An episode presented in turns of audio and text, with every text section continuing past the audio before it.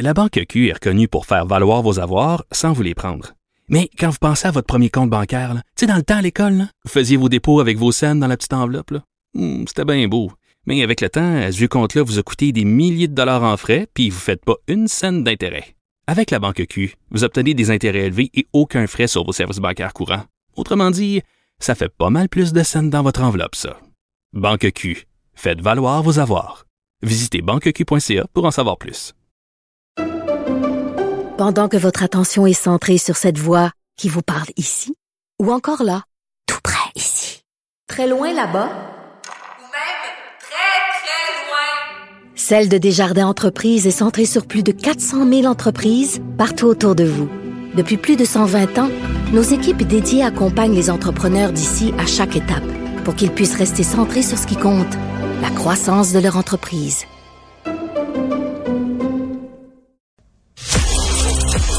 L'émission de Richard Martineau est aussi un balado.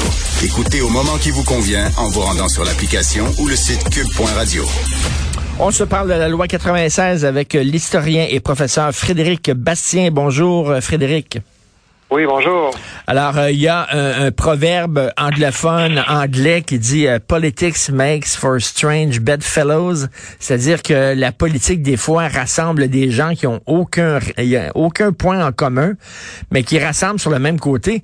Et là, on va voir Éric Duhaime, Dominique Anglade et Paul Saint-Pierre Plamondon, les trois votés contre la loi quatre-vingt-seize. Faut le faire quand même. Oui, absolument, mais il euh, faut comprendre, évidemment, je pense que tout le monde le comprend, qu'ils sont euh, ils sont contre la loi quatre-vingt-seize pour des raisons très, très différentes. Oui. À la, pour la même raison qu'en quatre-vingt-douze, à l'époque du référendum de Charlottetown, pour ceux qui s'en souviennent, le Parti québécois et le Bloc étaient votés pour le non, tout comme Pierre Trudeau, qui pilotait une espèce de coalition pour le non à Charlottetown, évidemment pour des raisons totalement différentes. Et là, ben, est-ce que ça te, ça vous surprend, Frédéric, que euh, Éric Duhaime, qu'on disait nationaliste, hein, qui a déjà travaillé pour le Bloc, d'ailleurs, Éric Duhaime, qui lui va voter contre la loi quatre-vingt-seize parce qu'il dit que ça enfreint les droits et libertés. On sait que là, c'est son côté libertarien qui pèse un peu plus lourd dans la balance que son côté nationaliste. Ben, en fait, ce qu'on voit, c'est qu'Éric Duhaime euh, n'est plus du tout nationaliste. Éric Duhaime renie le Québec français parce que Éric Duhaime dit voilà, on va laisser, euh, on va laisser le libre cours. Alors c'est la loi du plus fort qui va, euh, qui va l'emporter. Éric Duhaime dit moi je suis pour un Montréal bilingue. Ben, là, mon bilingue aujourd'hui, euh, et puis après ça, ça va être l'anglais qui va triompher à Montréal. Éric Duhaime qui veut plus d'immigrants, hein, je veux dire, euh, la recette d'Éric Duhaime, c'est, c'est fantastique, ça va angliciser le Québec à vitesse euh, grand V. Tu sais, Éric Duhaime, il ne faut pas que l'État intervienne, mais c'est, c'est exactement le discours que Pierre Trudeau tenait euh, contre la loi cent un quand elle était votée dans les années soixante-dix. Ça, je faisais référence à M. Trudeau père il y a quelques... il y a quelques instants. Alors, euh, Éric Duhaime, c'est ça, c'est euh, renie totalement le Québec. Mais là, il dit que ça va donner, entre autres, des pouvoirs trop importants pour l'O Q L F, l'Office québécois de la langue française. Et on sait que, bon, quand on est libertarien, moins il y a d'État, moins il y a de structure étatique, mieux on se porte. C'est un peu ça, lui, ça, ça, le, ce, ce qu'il reproche à la loi quatre-vingt-seize. Oui, mais ce que je veux dire, c'est que Monsieur, Monsieur Duhaime peut bien dire que, parce que dans, dans le programme du Parti conservateur, c'est marqué que Monsieur Duhaime est conscient de l'importance du français et c'est écrit en fait de la lourde responsabilité du fait que le Québec est le seul peuple français en Amérique. Ça, c'est écrit noir sur blanc dans le programme du Parti conservateur et c'est marqué qu'il va veiller à son existence et son développement. Et là, après ça, quand on passe, quand on regarde les gestes que M. Duhaime veut porter, les propositions qu'il fait, bien là, évidemment, ce qu'on se rend compte, c'est qu'en fait, il veut rien faire du tout. Il dit voilà, et puis moi je veux remplacer, il veut faire un débat en anglais avec Dominique Anglade. Alors pour lui oui. c'est normal, c'est normal qu'on ait un débat en anglais, c'est normal que tout soit bilingue. Il dit qu'il faut miser sur la communauté anglophone, et puis il veut inciter les Anglais à aller à l'école à faire plus d'études en français. Ben c'est voyons, vous-même ce matin vous aviez une, une chronique, M. Martineau, vous disiez là, la carotte là, on sait bien que ça marche pas la Mais carotte. Non. C'est au mieux, c'est de l'esbrouf pour M. Duhaime. Et au pire, et moi, c'est ce que je pense, c'est de l'hypocrisie. M. Duhaime dit une chose et son contraire. Il parle des deux côtés de la bouche. Il dit oui, oui, c'est important l'identité, mais il fait place à des gens comme Roy Attarn dans son dans son parti, qui était un, un, un type qui avait un blog euh, dans, dans le passé qui disait « La défense du français, c'est du nettoyage ethnique ». Et M. Duhaime l'a recruté dans son parti, il n'y a pas de problème avec la présence de M. Attarn, et puis voilà. Euh... Mais mais c'est c'est c'est c'est vraiment ça va ça va dans son sens, ce libertarien. Il, il est loin de l'époque où il travaillait pour le Bloc là. Il a vraiment énormément changé. Et, et le, concernant le débat en anglais là, euh, à moins que je me trompe, parce que là, là quand il y a des euh, élections provinciales en Ontario, est-ce qu'il y a un débat en français, Frédéric Bastien? Ben, aucun des candidats, aucun des candidats parle français. Alors, non. je veux dire, il peut pas avoir de débat, de débat des chefs en français. Les chefs parlent pas français. Évidemment, il n'y a aucun débat en français nulle part au Canada. Alors, et nous, évidemment, alors, Éric Duhaime est très parfaitement à l'aise avec ça. Nous, évidemment, on est, évidemment, comme d'habitude, c'est nous qui devons parler anglais. C'est nous qui devons faire des efforts pour parler anglais aux Anglais du Québec et aux immigrants aussi.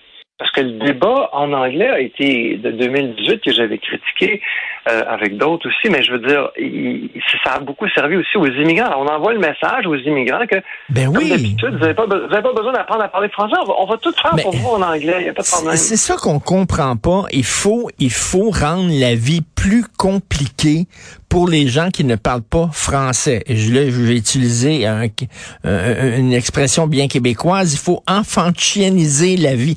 Parce que si, si c'est pas plus facile de parler français, quel est, et pourquoi ils vont se mettre à parler français? Il faut qu'il y ait des gains à avoir à parler français. Mais si on les sert dans leur langue, on fait des débats dans leur langue, on s'adresse à eux dans leur langue, pourquoi ils apprendraient le français? Bon Dieu. Ben voilà, voilà exactement. Et, et c'est là que M. Duhaime est complètement dans, ben, voilà, dans, dans l'hypocrisie. Il dit, euh, donc il dit une chose et il fait le contraire. Euh, il, il se dit pour l'autonomie du Québec, mais il, il dit qu'il va voter contre euh, la loi quatre-vingt-seize à cause de la clause dérogatoire. C'est, c'est incroyable. Je veux dire, la clause dérogatoire, elle empêche les juges fédéraux d'invalider des lois votées par le Québec. Et donc, euh, M. Duhaime dit, ben ouais, moi, je suis contre, je suis contre la clause dérogatoire. Ben, c'est quoi? On va laisser le pouvoir des juges nommés mmh. par Ottawa d'invalider nos lois. C'est, c'est ça la définition de l'autonomie de M. Duhaime. Alors, M. Duhaime, il renie sa patrie. M. Duhaime, il parle des deux côtés de la bouche. Il dit une chose, oui, oui, défendre le Québec, je suis pour l'autonomie, le français, grave responsabilité que je vais évidemment euh, prendre en compte. Puis de l'autre côté, en fait, il fait exactement ce que fait Dominique Anglade, il fait exactement ce que veulent les fédéraux, il fait exactement ce que disent les membres de la communauté anglophone. C'est ça qui fait. Le P Q n'avait pas le devoir d'appuyer quand même la loi quatre-vingt-seize, quitte à dire dans un point de presse, on trouve qu'elle va pas assez loin, elle manque de mordant, on est très déçus de la C A Q, mais quand même, je veux dire, cette loi-là est tellement attaquée de front, puis c'est un prétexte, hein. L'attaque contre la, la, la loi quatre-vingt-seize, c'est finalement l'attaque contre un Québec français, là, unilingue français. Je suis déçu de la part du P Q de pas appuyer le gouvernement. Il me semble qu'un pas dans la bonne direction vaut mieux que pas pantoute. Ben, écoutez, c'était pas une décision facile pour le P Q, là, parce que la loi, effectivement, c'est sûr qu'elle va pas assez loin. Et le P Q, à l'époque de Robert Bourassa, dans les années soixante-dix, avait voté contre la loi vingt-deux, même si la loi vingt-deux était quand même un pas dans la bonne direction. Moi, personnellement, je veux dire, c'est pas moi qui ai pris cette décision-là, mmh.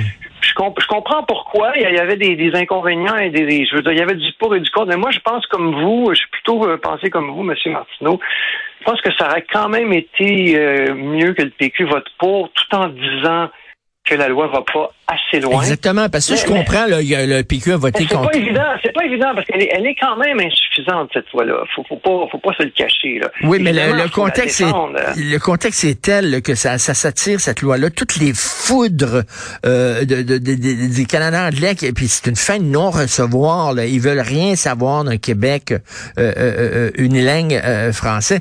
Donc, ils veulent, ils veulent que Montréal soit une ville bilingue et tout ça. On, on, il me semble qu'il y aurait eu l'obligation de l'appuyer, ne serait-ce que comme portée symbolique, là. Écoutez, moi, c'est ce que j'aurais fait, mais je comprends aussi pourquoi c'est pas ça qui a été décidé, là. Mais, euh, mais en tout cas, ce qui est sûr, c'est que si cette loi est adoptée, ben après, il va falloir la défendre contre les juges fédéraux. Ben ça, oui. Parce qu'on peut, on peut être pour ou contre, ou à moitié pour, ou plutôt contre, ou enfin bref, ça n'a pas d'importance. On peut faire ce débat-là entre nous.